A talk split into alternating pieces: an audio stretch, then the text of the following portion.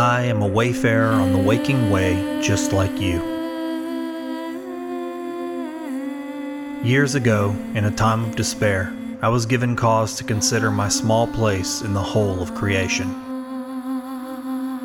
The old questions that have perplexed us for ages were haunting me as well. Why are we here? Must there be a reason for our existence? How do we balm our sufferings, enlighten our minds, and awaken our hearts? Are there powers, energies, and realities just beyond our ability to comprehend them? Like a new day rising, a fervor to understand these things illuminated my inner east. The discoveries along the way have been manifold, malleable, and colorful. Like a kaleidoscope, the teachings and practices I have gathered continue to shift and bend, imprinting on the textures of daily life just as it is. My ministry arrives in the form of sharing this extremely personal, varied, sacred, ordinary way with you. Let us traverse this landscape together as siblings. I pray you will join me for a time. I am your brother Oran, and this is my witness to the wisdom cry of the Dawn Deacon.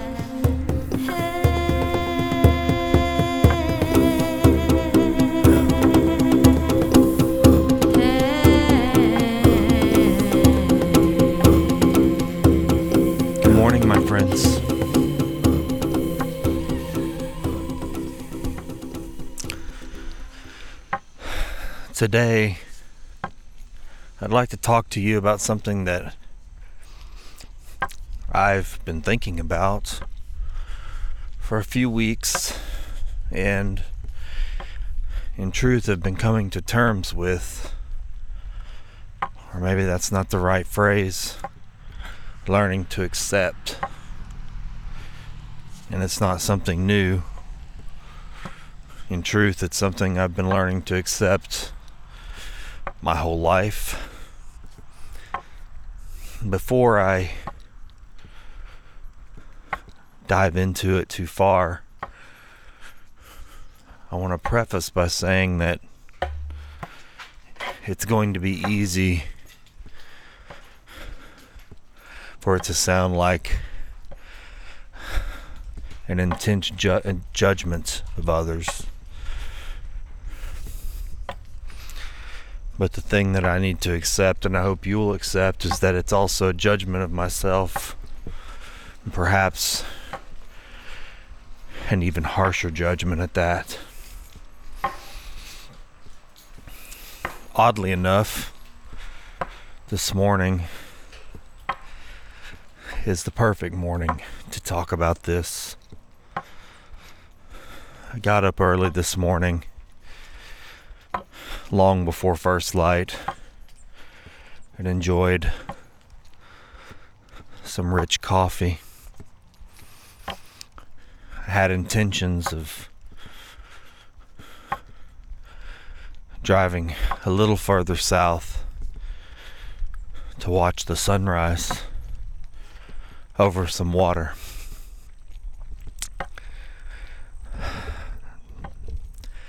There's a dense, dense fog that's settled over the pasture lands where I live.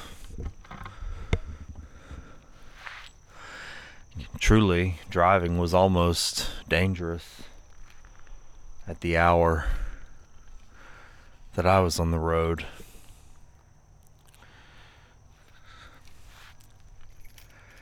Really couldn't see 10 feet in front of my vehicle. But as it is, to drive near the area I was trying to reach, there's really not a lot of safe turnaround points. So I had to continue till I could find a safe place to turn around and head back to one of my favorite and most comfortable places to walk a local park near my home. I've watched the sun come up here many, many times, and there are just days where I'd like to lay my eyes on something different. Still looking at the same place over and again, season after season, during all types of weather, even the dense fog of the morning. Today is really a beautiful and interesting thing. It makes me think of living in a body and how it's much the same way. It's what we have season after season. We watch it change, grow, age, wither, be broken, heal, eventually die.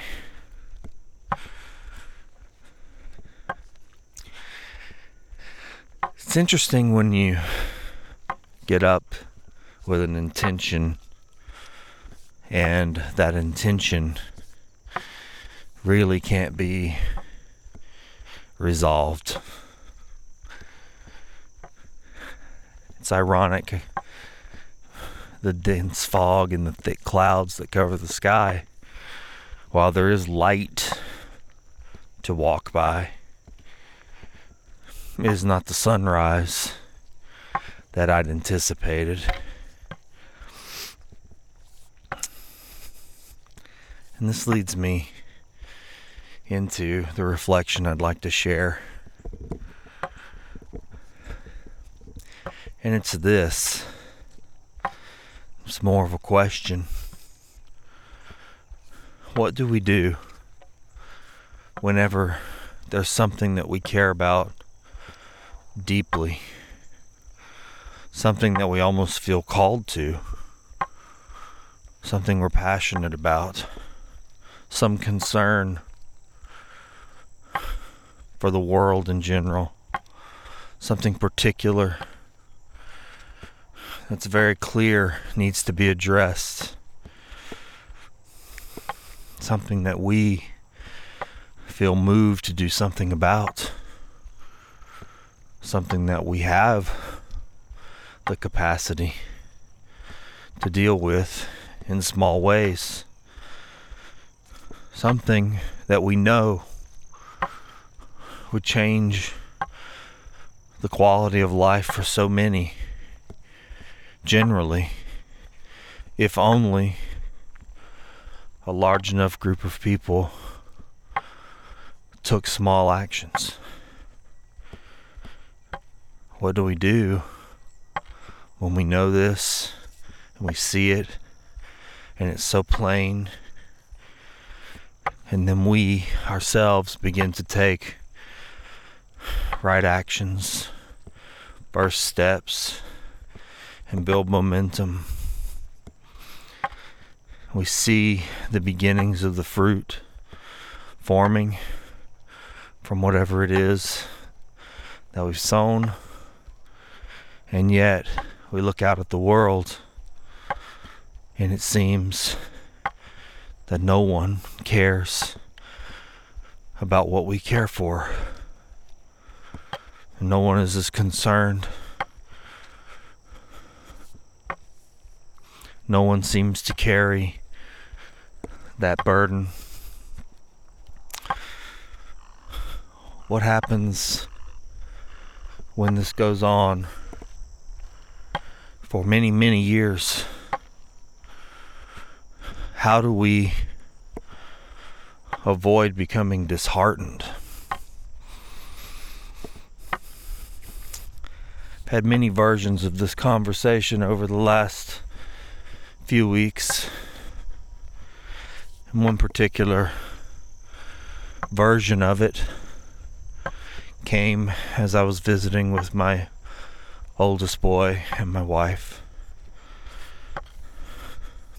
And it occurred to me that it's actually during these times when we are disheartened, when we wake up with a fervor to see the light and the light is obscured. It's actually in these moments that we learn resilience.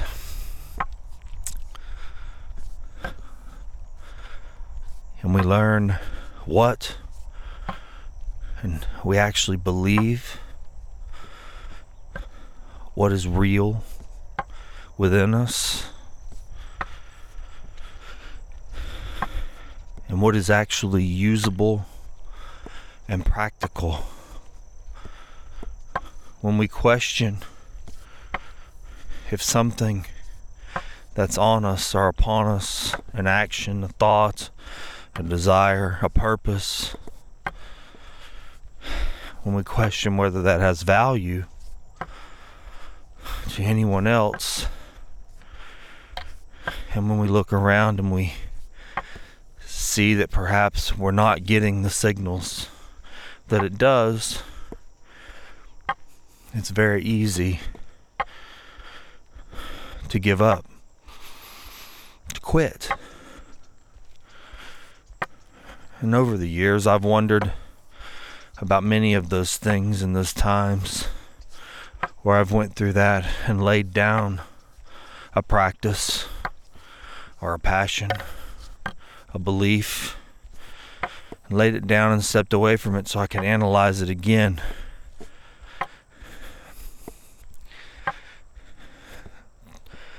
Twenty years ago, there are things that I cared about deeply. Problems, broken things, things that required attention and 20 years later, I can very easily see that those things still ail the world. They still hurt hurt our planet, hurt our fellow human beings, hurt all the creatures, decrease our quality of life. And yet, I continue to pick them up again with fresh eyes.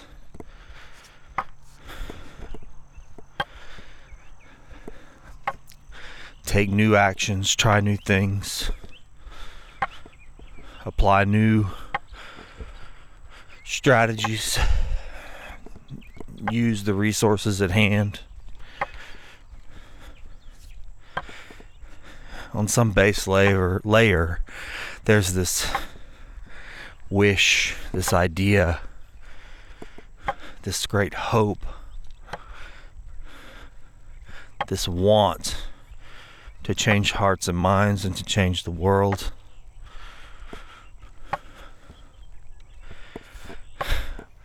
And I think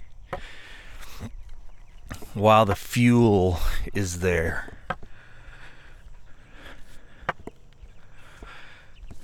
the desire is there. Sometimes it's easy to overstate our own importance. Everyone who's ever done anything well has probably wondered at some point why they haven't reaped the rewards of others.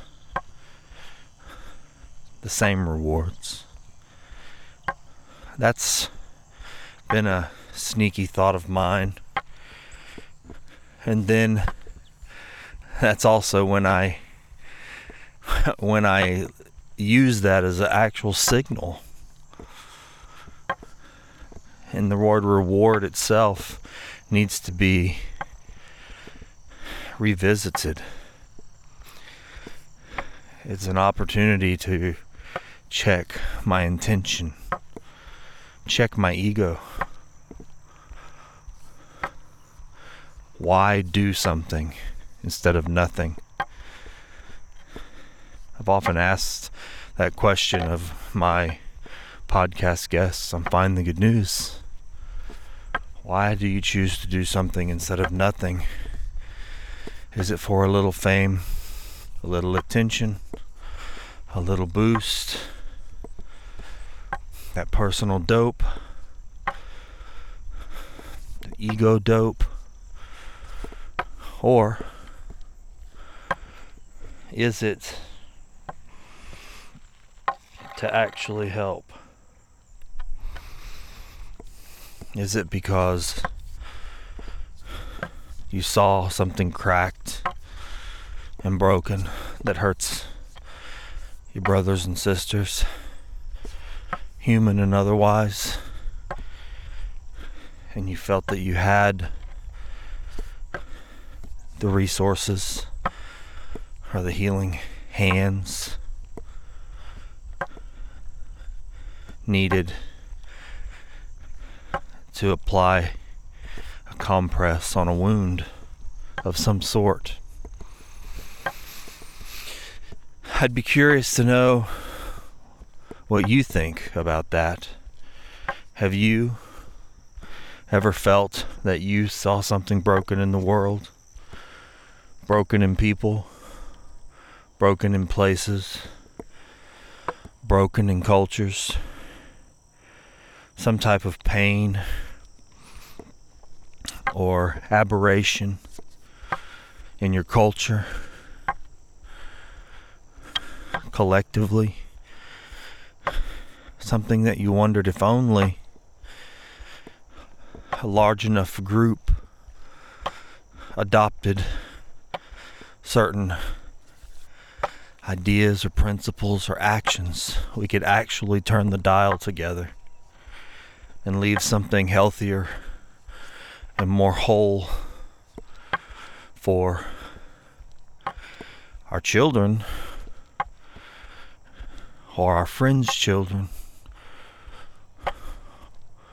or just generations that come after us. You know, I'm sure you've heard the old saying about the man who plants a tree knowing that he'll never sit beneath the shade of its branches, but he does the work anyway. I like that. I do see people changing the world. I do meet and talk to people who are doing good. And on some level, that gives me hope. But in visiting with those people, most of them have the same, or at some point have had the same thoughts. Should I continue? What's the point? Oddly enough, for me, I often look to the Stations of the Cross, which is mostly a Catholic practice, but it's one that I've found great value in. If you're familiar with the Stations of the Cross, or even if you're not, essentially it was the way of sorrows and it was organized or created by Franciscans. You see many pilgrims, Christian pilgrims would go make pilgrimages to Jerusalem and walk the what is believed to be the passionate path of Jesus, where he was presented to the authorities, tortured, beaten, punished,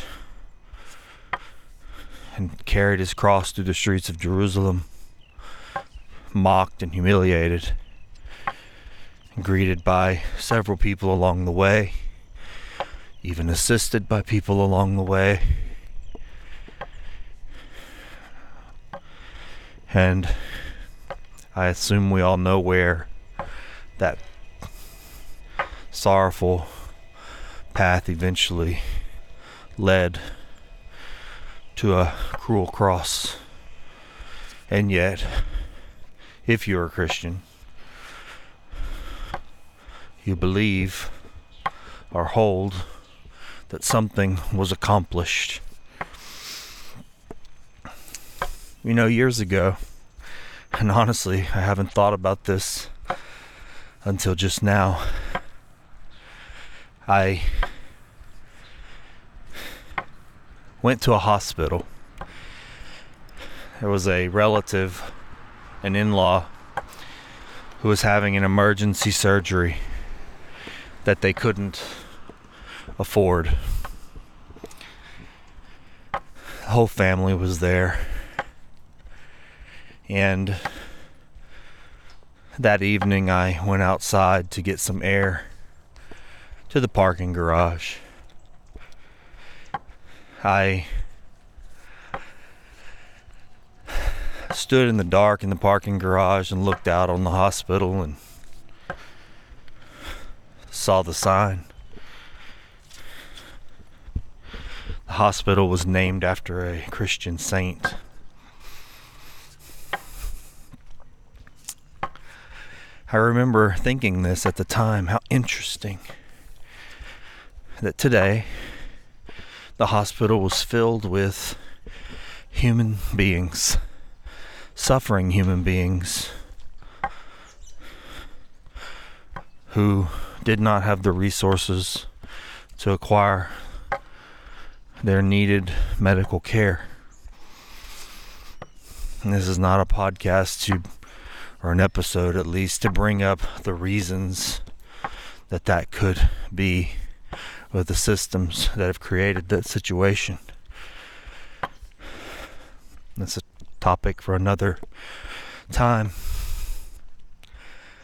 But I remember thinking how the motivation finds its beginning on that dreadful path through Jerusalem.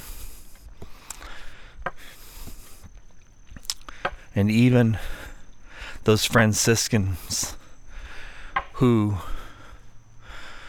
created and organized the practice of revisiting the stations of the cross wherever one might find themselves in the world. and how even that hospital, as I stand, stood there in the garage, and all those people were receiving free care,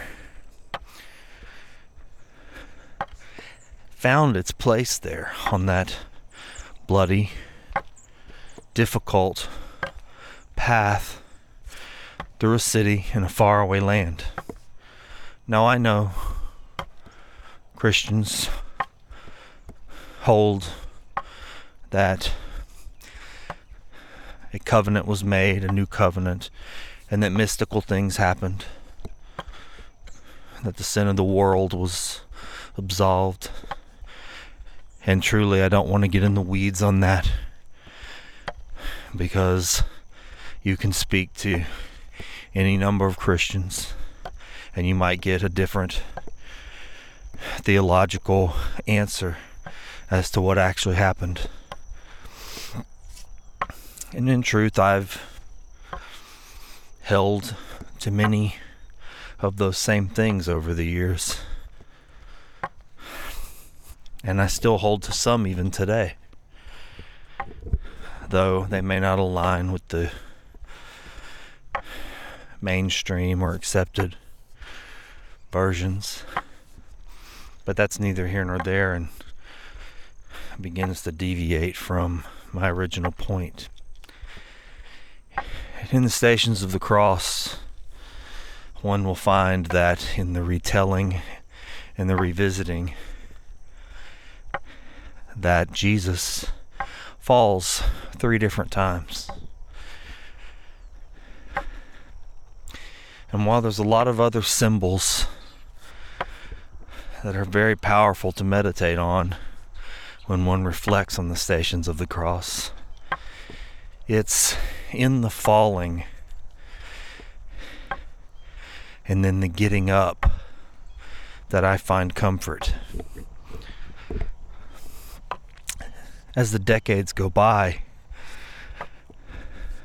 I look back and I see how many times I've fallen down, how many times I've taken up a beam, a log, and placed it on my shoulders.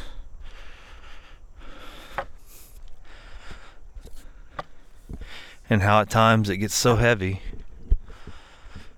it's too much to bear. And I fall, I lay it down. And I honestly can say I've often had thoughts that I would not pick this back up again. And yet, with a time, a little assistance from the people I meet along the way, hope springs again. And I take up the beam and walk with it to the next station in my own life. I too hope that I meet people along the way. Like Simon of Cyrene, as the story goes, who was pulled from the crowd to help Jesus carry his beam. It wasn't his place to do it, it wasn't his burden. He didn't arrive to mock the man. He had no stakes. But the circumstances changed, things aligned, and it was placed in front of him to do. And so he did, he assisted. Whether that is a legend or whether it actually happened is irrelevant. The point remains the same, and the lesson can be learned in Simon, I think. Sometimes. We meet people along the way, others who see the beam we carry, the particular beam, whatever it may be, the small cross, the small cross that has a name that's just for you, just one fiber. And they see that name, they relate to it, and they help you carry it. They make it their own.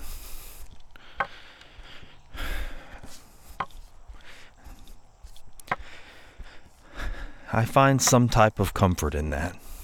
But the question, I suppose, my original question was what happens when there is no Simon? What happens when there's only a crowd of mockers or a sea of apathetic faces with no concern. It's like you want to scream, Don't you see the road? This sorrowful path that we're treading? Don't you see this cross we're headed towards? And please, please, I hope you understand I'm not speaking in theological terms, but metaphorically. This cross, this pain that we're walking towards, this great suffering, that's the metaphor.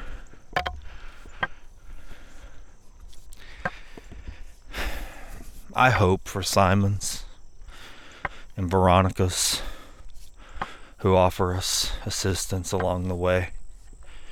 I hope to meet the group of believers and like the women of Jerusalem who hold fast and carry on as well, even though they know the way is hard. And the truth is, the real truth, if I step outside of my woes and ohs and pity, all ego things, I see those people along the way. And I'm sure you do too if you stop long enough. Who has helped you? Who has listened to you? Who has joined you on the road to do a small thing? Who has shown you care?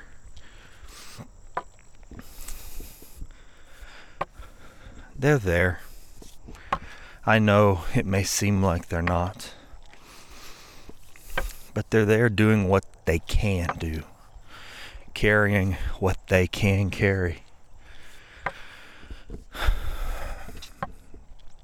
I often think about what different things are made of.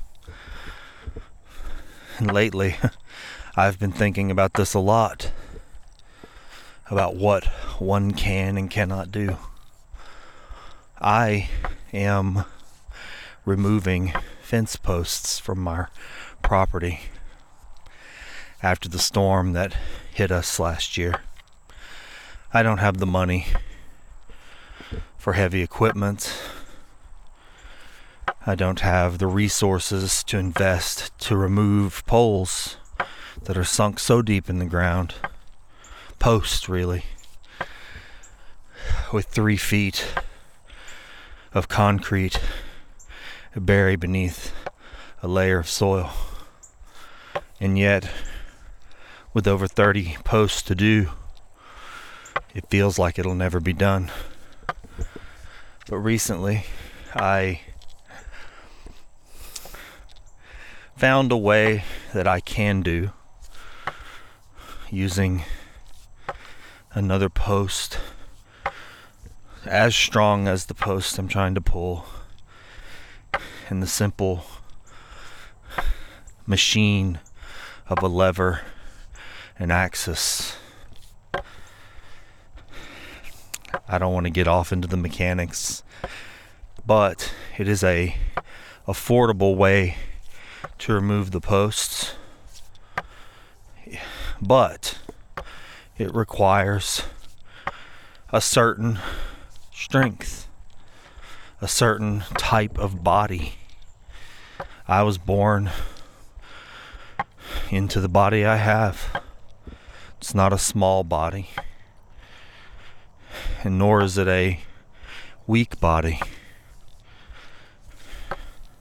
I may not be agile or fit but for whatever reason, this body I have that carries me has a type of brute force to it, a resiliency and a type of strength to do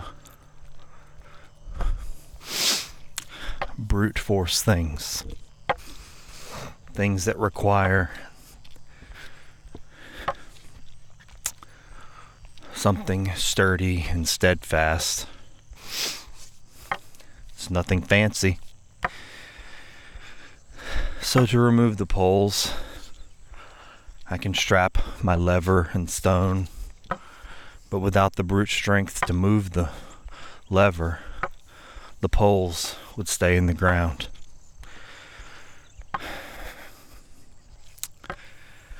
This is my job to do in my family.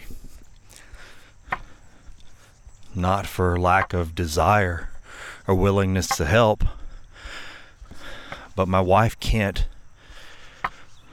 do that physically. It's not the way her body is made. Nor do my sons have that physicality. They can't help me. It's my job to do in the community of my family. Why? Because I was made that way. I am the one within the group. And so I do it. And it's slow. And in some days it feels like I don't want to.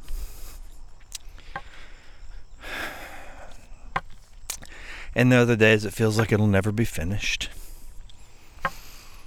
But every other day lately, since I've figured out a method that works, I put my body into it and do as much as I can until I can't. This is not something I tell you to get a little pride or an attaboy. This is just the way things fell. This is my sturdiness. This is what I can do. I tell you that story so we hopefully can together understand why some people can't commit to the same things we're passionate about. Some of these things are hard. I don't know what you're passionate about, but you obviously care about it and you feel called to it. Perhaps that's your sturdiness. Perhaps that's what you're made of and for. Perhaps you have the grit, whether it's psychologically or physically, emotionally, or maybe your circumstances in life have offered you resources that others don't have. then that is for you to do, and it is good. Do not become disheartened, as I have over the years. And if you do, I hope you will not lose hope. But if you do, I hope it returns. I hope that even listening to this will be a comfort to you. To know that, one, you're not alone in that dread feeling that no one cares, but also that given enough time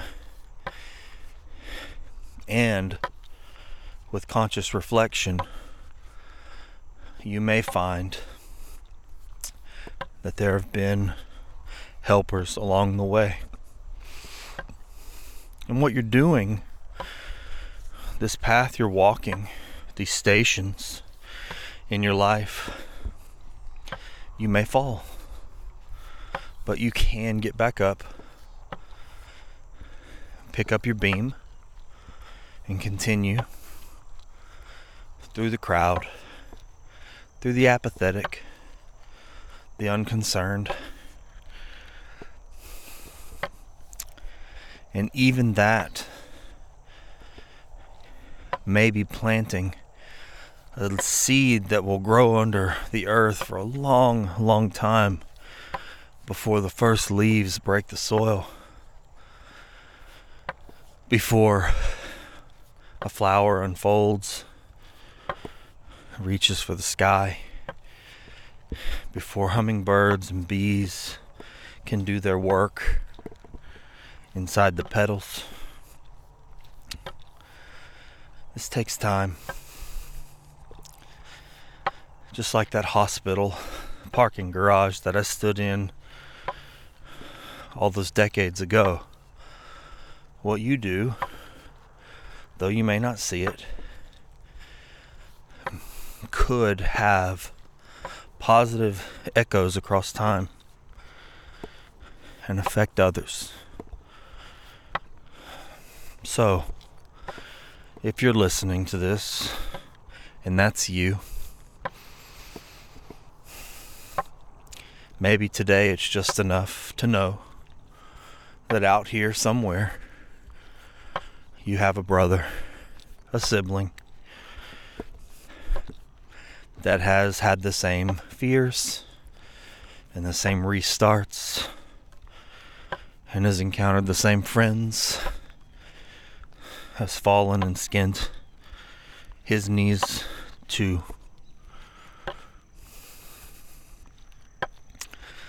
I hope that this reflection, as convoluted as it may seem, can act as a hand reaching down into that space to walk along with you. Thank you so much for taking this foggy, wet morning walk with me. As I say that, I look behind me through the fog and see the light barely shining through. It's a sign that the fog will lift soon. And everything that I can't see will be seen. May all beings have happiness and the causes of happiness. May all be free from suffering and the causes of suffering. May we all rejoice in the well being of others. And may we all live in peace, free from greed and hatred.